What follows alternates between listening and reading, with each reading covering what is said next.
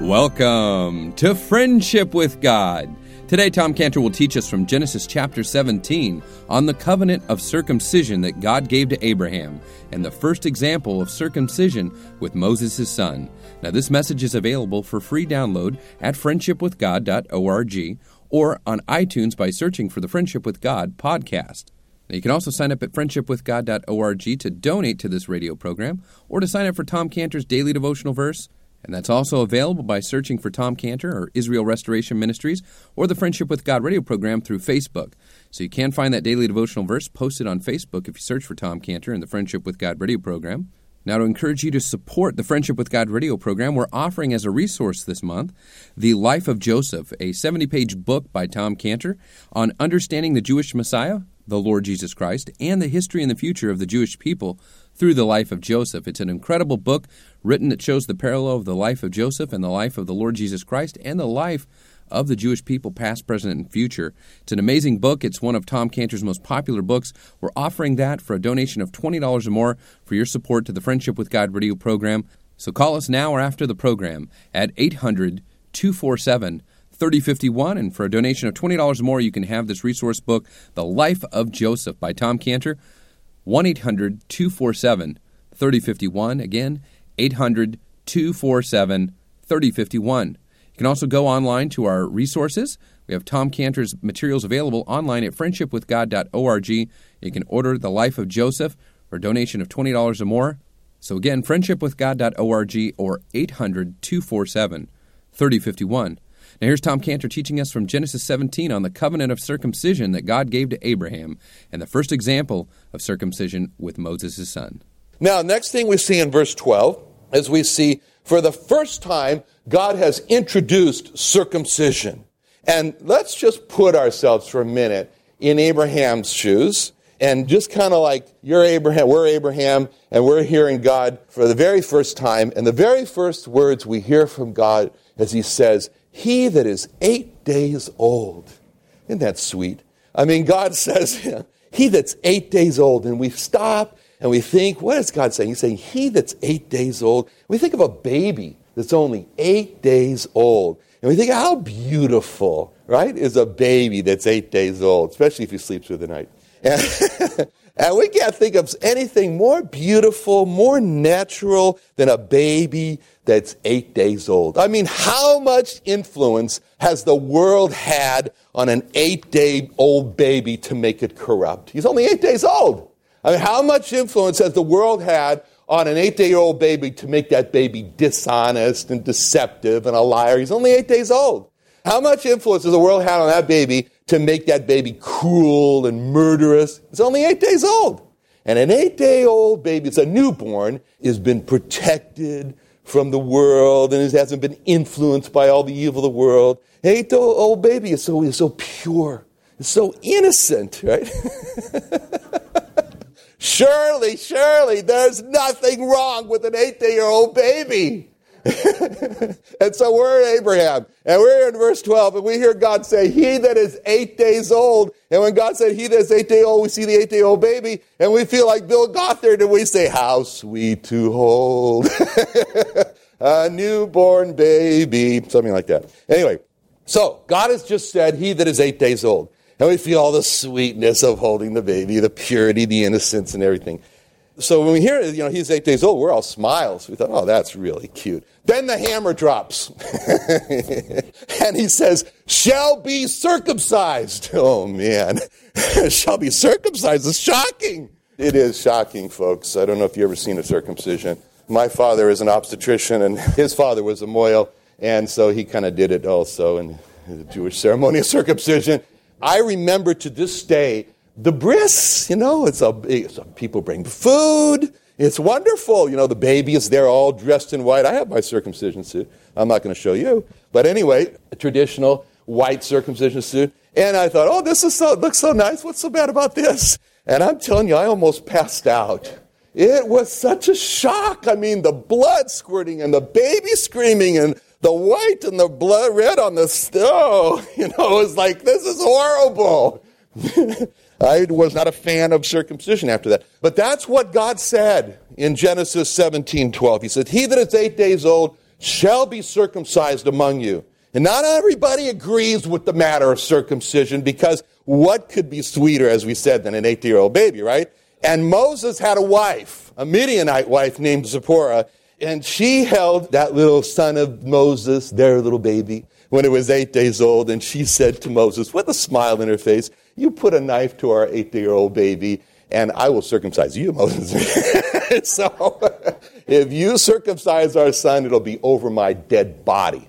And she said, I will not allow you to put a knife to our son. And that was a hot argument in their house. There was a great, great argument between Moses and his wife. And Moses, what did Moses do?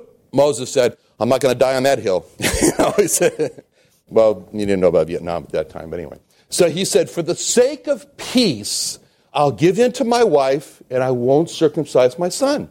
And Moses gave in to his wife Zipporah over this matter, and Moses did not circumcise his son. And that made Zipporah happy, but it made God angry. Remember one of the rules of life? Don't make God angry. So this was a big problem. And it made God very angry, very, very mad, and to the point where God was at the point of going to kill Moses because he refused to circumcise his son. And God made Moses so sick that he was going to die, and Moses was so sick. He was so sick, he couldn't even circumcise his son if he wanted to. He was so sick. And so Zipporah knew that God had made Moses so sick to the point of death because their son was not circumcised.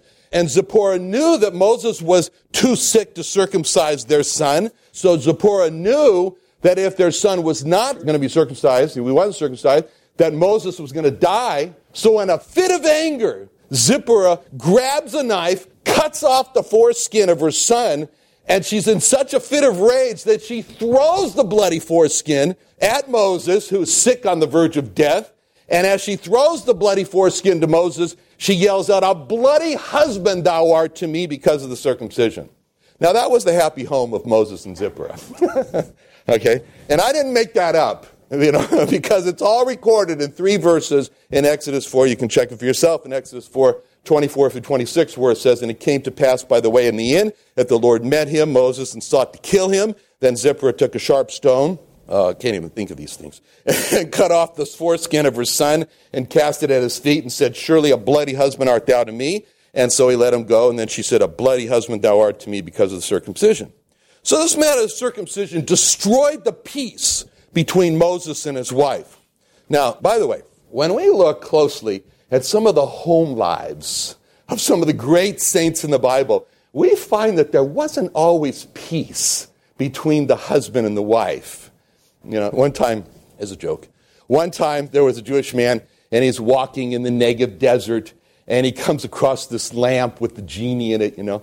And the genie, and so the genie comes out and says, Okay, I'll give you one wish. You know the classic. I'll give you the one wish. And the Jewish man takes out of his pocket a map of the Middle East. And he says to the genie, This little sliver of land over here, that's the land of Israel. And all these countries around that, they're the enemies of Israel. Look, there's Syria, there's Iran, there's Saudi Arabia, there's Egypt. They all hate Israel. So my one wish for you, genie, is that you make peace in the Middle East. See?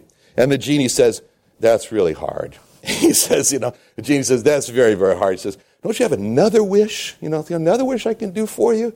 And so, you know, Jewish man was very sad. He puts the map back in his pocket, says to the genie, well, my other wish is that you could make peace between me and my wife. He said, just make peace in my home between me and my wife. And then so the genie stops for a while and he says, Can see that map again? All right. All right, Moses, okay, now back to the serious matter. Moses' wife did not agree that a baby should be circumcised. And the world finds the circumcision wrong. April 2012, a German court in Cologne indicted Rabbi David Goldberg for the crime of circumcising a baby, and he faces a prison sentence. The CDC reports that 20 years ago, about three quarters of the male babies in the U.S. were circumcised, and today only half are despite the fact that circumcision has been shown to reduce diseases. So, why is there such a protest over the circumcision? Because we're talking about an eight day old baby, an eight year old baby boy. And a man looks at the eight year old baby boy, and a man does, and says, you know, perfect. He's perfect. He's a perfect baby when he's born in his most pure, innocent, natural state. And God looks at the same eight day old baby and says, Not perfect. He's not perfect in his natural state. Something in his flesh is not perfect. Something must be cut away. And man looks at himself and he says, Perfect, perfect, me, perfect. I'm perfectly born. If there's anything wrong in me, it's because of, you know, Uh, it's the Officer Krupke's song, you know, because everybody did something bad to me. I'm not a sinner. Sinner? No. What do you talk about sinner? Don't talk like that. I'm not a sinner. And God looks at a man and says, No, you're wrong. Not perfect. You are not perfect in your natural state. John 3 5 through 6. Jesus answered, Verily I say unto you, except a man be born of water and of the Spirit, he cannot enter the kingdom of God. That which is born of the flesh is flesh. What's born of the flesh is flesh. It's born of the Spirit is spirit. That which is born of the flesh is flesh. Psalm 78 39. They were but flesh, a wind that passeth away and cometh not again. So God looks at man in his most natural state, the eight day old baby, and he says, Not perfect God looks at man, in his most natural state, and he says, For all have sinned and come short of the glory of God. So, what God is requiring Abraham to do by circumcising the flesh is to agree with God that there's something wrong with man by the way he's born. There's something wrong with him when he's born. And the outward circumcision is only a token, it's only a sign or it's a symbol, as we said last week, of an inward issue. So when Abraham agreed to the circumcision, Abraham was agreeing with God over an inward issue. There was something wrong with man the way he was born. And that something that's wrong is called sin. And man is born in sin, as David said in Psalm 51 5. Behold, I was shapen in iniquity, and in sin did my mother conceive me. And no one is going to come to God for salvation unless he believes that there is something wrong with him, deeply wrong. There, the sinner in his core, he was he, the way he was born. And the circumcision is a sign where the parents agree with God and they say, Yes, there's something wrong with us from birth. Circumcision is a sign where the parents say that they agree with God. And when God says in Romans 5:12, Wherefore, as by one man sin entered into the world, and death by sin, and so death passes upon all men, for that all have sinned. You can't get a more clear sign that you agree with by one man sin entered into the world and death by sin, and so death passed upon all men for all of sin, than to cut away the part of the flesh of an 80 year old baby boy. Circumcision is an acknowledgement that there's something wrong with the way man is born. And that's not God's fault, as many people say. Oh, it's God's fault. It's not. The Bible doesn't say as by God sin entered into the world, and death by sin, and so death passed upon all men.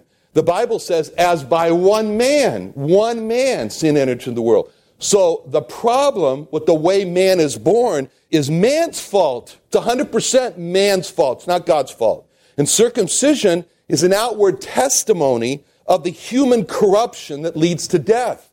And baptism it's very much the same thing. Going down into the water is an outward testimony of the human corruption that leads to death. And circumcision is an outward testimony that something must be done by man.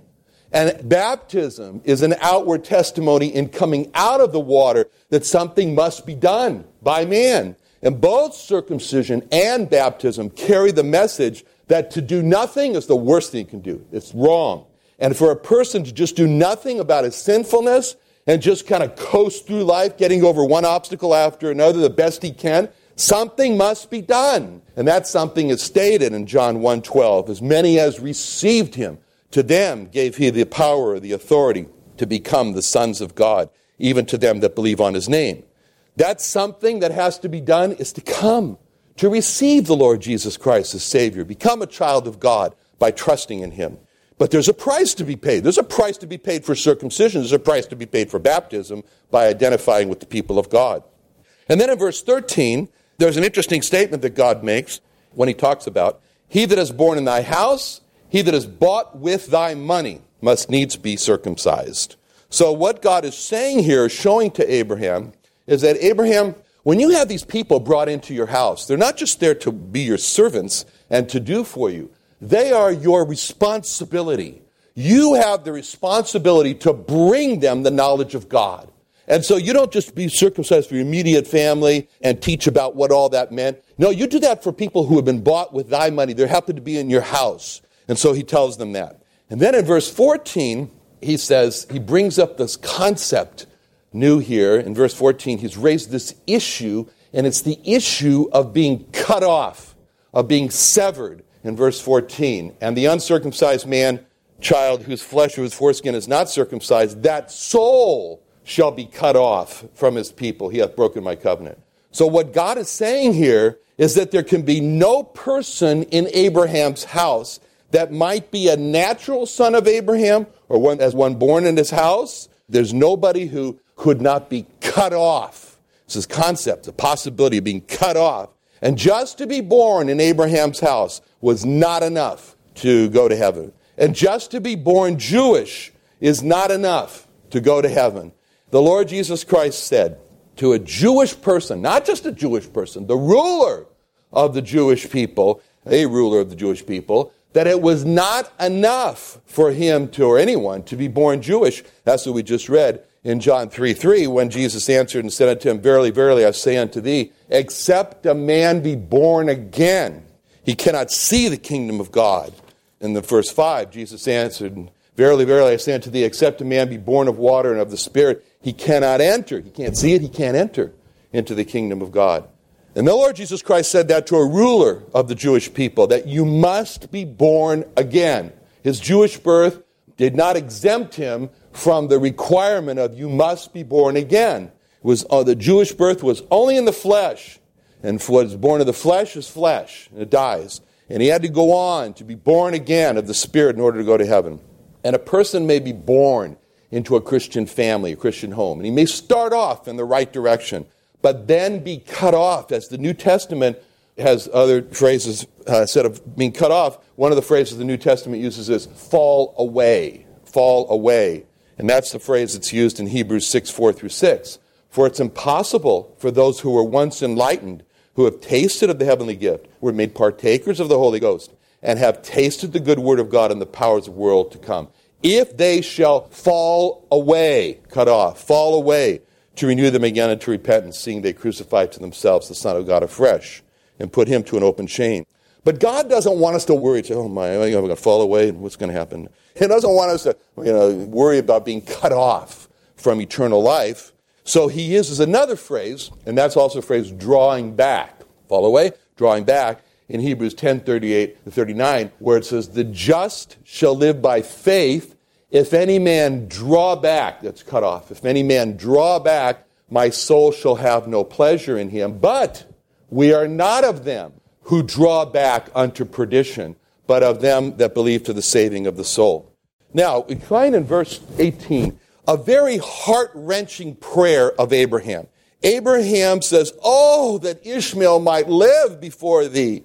Now, this prayer has a couple of sides to it. First of all, we've seen in verse 17 how the natural man Abraham laughed at God, as Sarah did also later on. She denied it, but God said, No, I, you laughed, and mocked God. And we see further the natural man in verse 18, where Abraham is saying, Oh, that Ishmael might live before thee.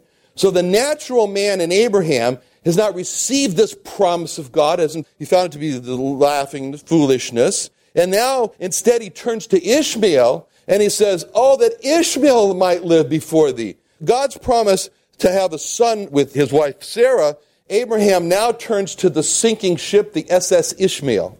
and he sees that ship going down because now all the emphasis is on the son, and he tries to promote his sinking ship. Ishmael, the son of his flesh.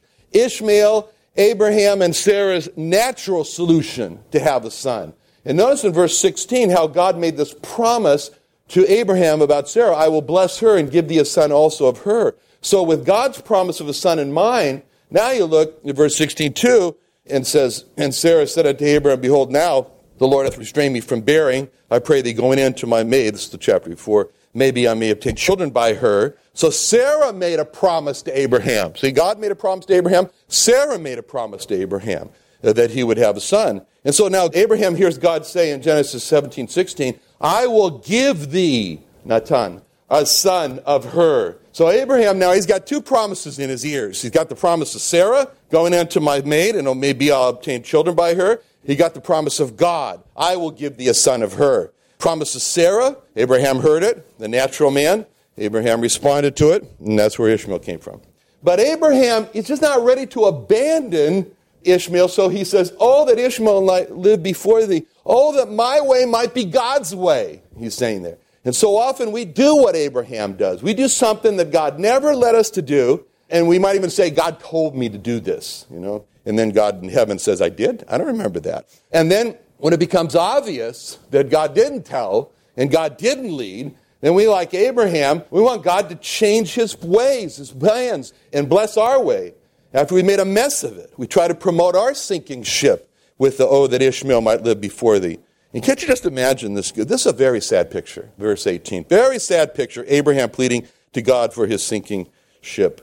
And Abraham to go on there because he didn't wait on God. So that's a big lesson for us. We shouldn't go through this.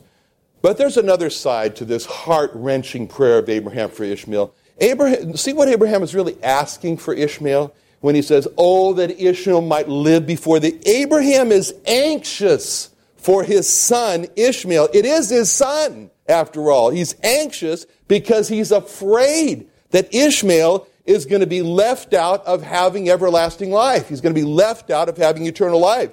So Abraham does what any father would do for his son to have a life with God. He's pleading with God. And Abraham's prayer of, Oh, that Ishmael might live before thee, is born out of this sincere desire for Ishmael to have eternal life. So when Abraham is praying, Oh, that Ishmael might live before thee, it's the prayer of a heart that's broken. That's the same prayer that Paul had in Romans 10:1 for the Jewish people when he said, Brethren, my heart's desire and prayer to God for Israel is that they might be saved. Oh, that Ishmael might live before thee. That's Paul's anxiety for the Jewish people. That's Paul praying the same thing for the Jewish people that Abraham prayed for his son. Oh, that Ishmael might live before thee. And Abraham knew exactly what he was asking because he used those two words at the end, before thee. Oh, that Ishmael might live before thee. See, when Abraham prayed, oh, that Ishmael might live before thee, Abraham was saying that there is no eternal life apart from the Lord Jesus Christ. Uh, just as he said in John 14, 6, I am the way, the truth, the life. And Abraham, when he prayed that Ishmael might live before thee, Abraham was saying that no one can have eternal life except by coming to the Lord Jesus Christ. When Abraham prays that Ishmael might live before thee, Abraham is saying that. And that's what he said. The Lord Jesus said in John 5 40, You will not come to me that you might have life. And so when we look down to verse 25, we read that Ishmael, his son, was 13 years old when he was circumcised. So that means that when Abraham was praying this prayer for Ishmael, oh, that Ishmael might live before thee, Abraham had watched his son for 13 years. And those 13 years, Abraham watched Ishmael, and Abraham became increasingly concerned about the spiritual condition of his son Ishmael. And during those 13 years, Abraham's afraid. Ishmael's not going God's way. Ishmael's going the way of the world, away from God. And he's got good reason to fear for Ishmael because what we're going to find out later on in Genesis 21 9, where it reads, And Sarah saw the son of Hagar, the Egyptian, that's Ishmael, which she bore unto Abraham, mocking. So when they were making a party for God's promised son, he was out there mocking, mocking the promises of God. In that verse, Ishmael is not called the son of Abraham. He's called the son of Hagar, the Egyptian. He's acting like an Egyptian. And there, Ishmael is not rejoicing. And so we can see in Abraham's house has some real problems because of Ishmael. Thank you for joining Tom Cantor and the Friendship with God radio program today. If you'd like to support this Bible teaching radio program, you can go to friendshipwithgod.org and donate online, or you can call us directly at 800 247 3051. That's 800 247 3051, or you can write to us at P.O. Box 711 330. That's P.O. Box 711 330, Santee, that's S A N T E E, Santee, California 92071. Again, that's P.O. Box 711 330, Santee, California 92071. Now, we have a resource of the month. It's The Life of Joseph, and it shows the life of the Lord Jesus Christ and the life of Joseph and the parallel of the life of the Jewish people. It's a 70 page book by Tom Cantor. It's our resource to you for a donation of $20 or more. It's one of his most popular books. We'd like to get this into your hands. You can order it online at friendshipwithgod.org. Just go to our resources section, click on Tom Cantor's materials. So, again, go to friendshipwithgod.org and order The Life of Joseph by Tom Cantor. It's a wonderful book, and it's our resource for $20 or more for your donation and support to the Friendship with God radio program. Or you can call us directly now and get The Life of Joseph for a donation of $20 or more. 800 247 3051. That's 800 247 3051. 800 247 3051. Or again, friendshipwithgod.org or 800 247 3051.